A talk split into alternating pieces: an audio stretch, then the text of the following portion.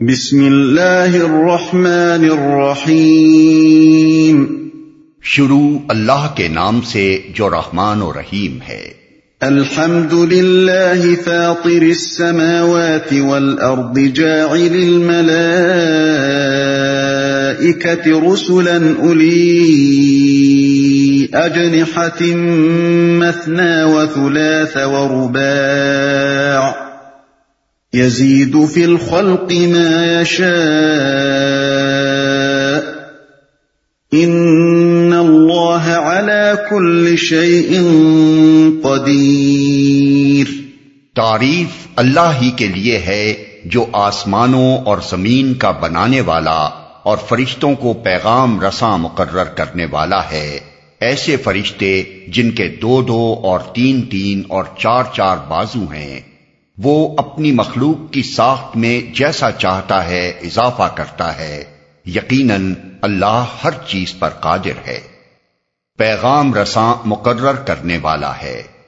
اس کا مطلب یہ بھی ہو سکتا ہے کہ یہ فرشتے اللہ تعالیٰ اور اس کے انبیاء علیہ السلام کے درمیان پیغام رسانی کی خدمت انجام دیتے ہیں۔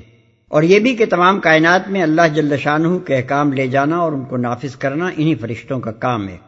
ذکر کا مقصود یہ حقیقت ذہن نشین کرنا ہے کہ یہ فرشتے جن کو مشرقین دیوی اور دیوتا بنائے بیٹھے ہیں، ان کی حیثیت اللہ وادہ لا شریک کے فرما بردار خادم سے زائد کچھ نہیں ہے۔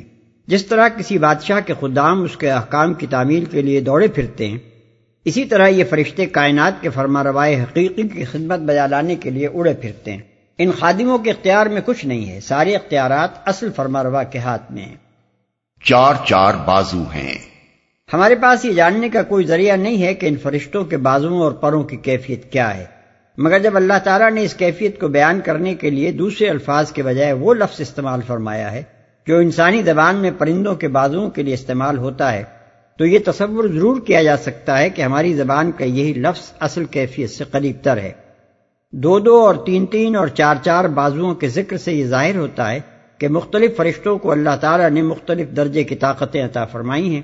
اور جس سے جیسی خدمت لینی مطلوب ہے اس کو ویسی ہی زبردست صورت رفتار اور قوت کار سے آراستہ فرمایا گیا ہے۔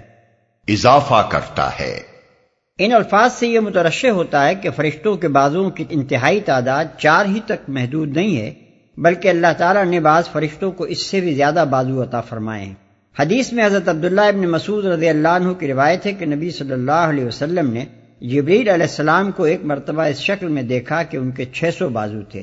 بخاری، مسلم ترمیزی حضرت عائشہ صدیقہ رضی اللہ عنہ فرماتی ہیں کہ حضور صلی اللہ علیہ وسلم نے جبریل کو دو مرتبہ ان کی اصلی شکل میں دیکھا ہے۔ ان کے چھ سو بازو تھے اور وہ پورے افق پر چھائے ہوئے تھے۔ ترمیزی ما يفتح الله للناس من رحمة فلا ممسك لها وما يمسك فلا مرسل له من بعده۔ وَهُوَ الْعَزِيزُ الْحَكِيمُ اللہ جس رحمت کا دروازہ بھی لوگوں کے لیے کھول دے، اسے کوئی روکنے والا نہیں، اور جسے وہ بند کر دے، اسے اللہ کے بعد پھر کوئی دوسرا کھولنے والا نہیں۔ وہ زبردست اور حکیم ہے۔ پھر کوئی دوسرا کھولنے والا نہیں۔ اس کا مقصود بھی مشکین کی اس غلط فہمی کو رفع کرنا ہے کہ اللہ کے بندوں میں سے کوئی انہیں روزگار دلانے والا اور کوئی ان کو اولاد عطا کرنے والا اور کوئی ان کے بیماروں کو تندرستی بخشنے والا ہے۔ شرک کے یہ تمام تصورات بالکل بے بنیاد ہیں اور خالص حقیقت صرف یہ ہے کہ جس قسم کی رحمت بھی بندوں کو پہنچتی ہے، محض اللہ عز و جل کے فضل سے پہنچتی ہے۔ کوئی دوسرا نہ اس کے عطا کرنے پر قادر ہے اور نہ روک دینے کی طاقت رکھتا ہے۔ یہ مضمون قرآن مجید اور احادیث میں بکثت مقامات پر مختلف طریقوں سے بیان کیا گیا ہے تاکہ انسان در در کی بھیک مانگنے اور ہر آستانے پر ہاتھ پھیلانے سے بچے اور اس بات کو اچھی طرح سمجھ لے کہ اس کی قسمت کا بننا اور بگڑنا ایک اللہ کے سوا کسی دوسرے کے اختیار میں نہیں ہے۔ زبردست اور حکیم ہے۔ زبردست ہے یعنی سب پر غالب اور کامل اقتدار اعلی کا مالک ہے۔ کوئی اس کے فیصلوں کو نافذ ہونے سے نہیں روک سکتا۔ اور اس کے ساتھ ہی وہ حکیم بھی ہے۔ جو فیصلہ بھی وہ کرتا ہے، سراسر حکمت کے بنا پر کرتا ہے۔ کسی کو دیتا ہے تو اس لیے دیتا ہے کہ حکمت اسی کی مقتضی ہے۔ اور کسی کو نہیں دیتا تو اس لیے نہیں دیتا کہ اسے دینا حکمت کے خلاف ہے۔ یا ايها الناس اذكروا نعمه الله عليكم هل من خالق غير الله يرزقكم من السماء والارض لا اله الا هو فانا تؤفكون. لوگو، تم پر اللہ کے جو احسانات ہیں انہیں یاد رکھو۔ کیا اللہ کے سوا کوئی اور خالق بھی ہے؟ جو تمہیں آسمان اور زمین سے رزق دیتا ہو، کوئی معبود اس کے سوا نہیں، آخر تم کہاں سے دھوکا کھا رہے ہو؟ انہیں یاد رکھو۔ یعنی احسان فراموش نہ بنو، نمک حرامی نہ اختیار کرو۔ اس حقیقت کو نہ بھول جاؤ کہ تمہیں جو کچھ بھی حاصل ہے، اللہ کا دیا ہوا ہے۔ دوسرے الفاظ میں یہ فقرہ اس بات پر متنبع کر رہا ہے کہ جو شخص بھی اللہ کے سوا کسی کی بندگی و پرستش کرتا ہے یا کسی نعمت کو اللہ کے سوا کسی دوسری ہستی کی عطا و بخشش سمجھتا ہے یا کسی نعمت کے ملنے پر اللہ کے سوا کسی اور کا شکر بجا لاتا ہے یا کوئی نعمت مانگنے کے لیے اللہ کے سوا کسی اور سے دعا کرتا ہے وہ بہت بڑا احسان فراموش ہے۔ کہاں سے دھوکا کھا رہے ہو؟ پہلے فقرے اور دوسرے فقرے کے درمیان ایک لطیف خلا ہے جسے کلام کا موقع و محل خود بھر رہا ہے۔ اس کو سمجھنے کے لیے یہ نقشہ چشم تصور کے سامنے لائیے کہ تقریر مشکین کے سامنے ہو رہی ہے۔ مقرر حاضرین سے پوچھتا ہے کہ کیا اللہ کے سوا کوئی اور خالق بھی ہے جس نے تم کو پیدا کیا ہو؟ اور جو زمین و آسمان سے تمہاری رزق رسانی کا سامان کر رہا ہو؟ یہ سوال اٹھا کر مقرر چند لمحے جواب کا انتظار کرتا ہے، مگر دیکھتا ہے کہ سارا مجمع خاموش ہے۔ کوئی نہیں کہتا کہ اللہ کے سوا کوئی اور بھی خالق و رازق ہے۔ اس سے خود بخود یہ نتیجہ نکلتا ہے کہ حاضرین کو بھی اس امر کا اقرار ہے کہ خالق و رازق اللہ کے سوا کوئی نہیں ہے۔ تب مقرر کہتا ہے کہ معبود بھی پھر اس کے سوا کوئی نہیں ہو سکتا۔ آخر تمہیں یہ دھوکہ کہاں سے لگ گیا کہ خالق و رازق تو ہو صرف اللہ مگر معبود بن جائیں اس کے سوا دوسرے۔ وَإِن يُكَذِّبُوكَ فَقَدْ كُذِّبَتْ رُسُلٌ مِّن قَبْلِكَ وَإِلَى اللَّهِ تُرْجَعُ الْأُمُورِ۔ اب اگر اے نبی یہ لوگ تمہیں جھٹلاتے ہیں تو یہ کوئی نئی بات نہیں ہے۔ تم سے پہلے بھی بہت سے رسول جھٹلائے جا چکے ہیں اور سارے معاملات آخر کار اللہ ہی کی طرف رجوع ہونے والے ہیں۔ یہ لوگ تمہیں جھٹلاتے ہیں۔ یعنی تمہاری اس بات کو نہیں مانتے کہ اللہ کے سوا عبادت کا مستحق کوئی نہیں ہے۔ اور تم پر یہ الزام رکھتے ہیں کہ تم نبوت کا ایک جھوٹا دعویٰ لے کر کھڑے ہو گئے ہو۔ رجوع ہونے والے ہیں۔ یعنی فیصلہ لوگوں کے ہاتھ میں نہیں ہے کہ جسے وہ جھوٹا کہہ دیں، وہ حقیقت میں جھوٹا ہو جائے۔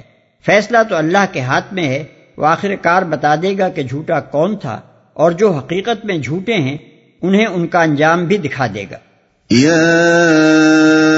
أيها الناس إن وعد الله حق فلا تغرنكم الحياة الدنيا فلا تغرنكم الحياة الدنيا ولا يغرنكم بالله الغرور لوگو، اللہ کا وعدہ یقیناً برحق ہے۔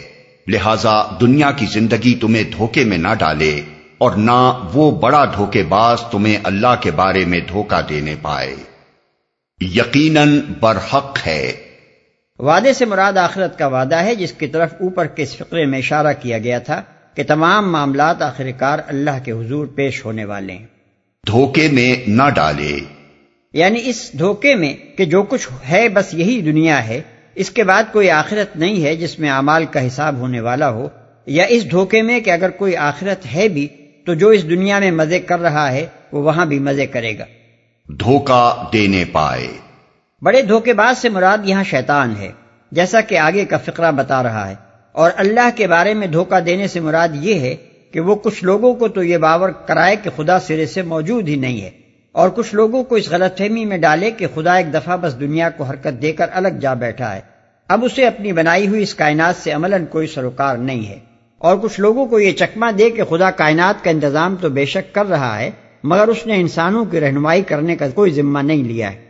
اس لیے یہ وہی رسالت محض ایک ڈھکوسلا ہے اور کچھ لوگوں کو یہ جھوٹے بھروسے دلائے کہ اللہ بڑا غفور الرحیم ہے، تم خواہ کتنے ہی گناہ کرو، وہ بخش دے گا۔ اور اس کے کچھ پیارے ایسے ہیں کہ ان کا دامن تھام لو تو بیڑا پار ہے۔ ان الشیطان لکم عدو فاتخذوه عدوا انما يدعو حزبه ليكونوا من اصحاب السعیر۔ در حقیقت شیطان تمہارا دشمن ہے، اس لیے تم بھی اسے اپنا دشمن ہی سمجھو۔ وہ تو اپنے پیروں کو اپنی راہ پر اس لیے بلا رہا ہے کہ وہ دوزخیوں میں شامل ہو جائیں۔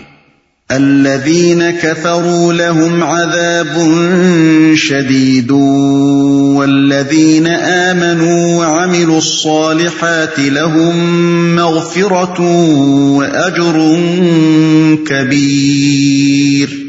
جو لوگ کفر کریں گے ان کے لیے سخت عذاب ہے اور جو ایمان لائیں گے اور نیک عمل کریں گے ان کے لیے مغفرت اور بڑا اجر ہے۔ جو لوگ کفر کریں گے۔ یعنی خدا کی کتاب اور اس کے رسول کی اس دعوت کو ماننے سے انکار کر دیں گے۔ بڑا اجر ہے۔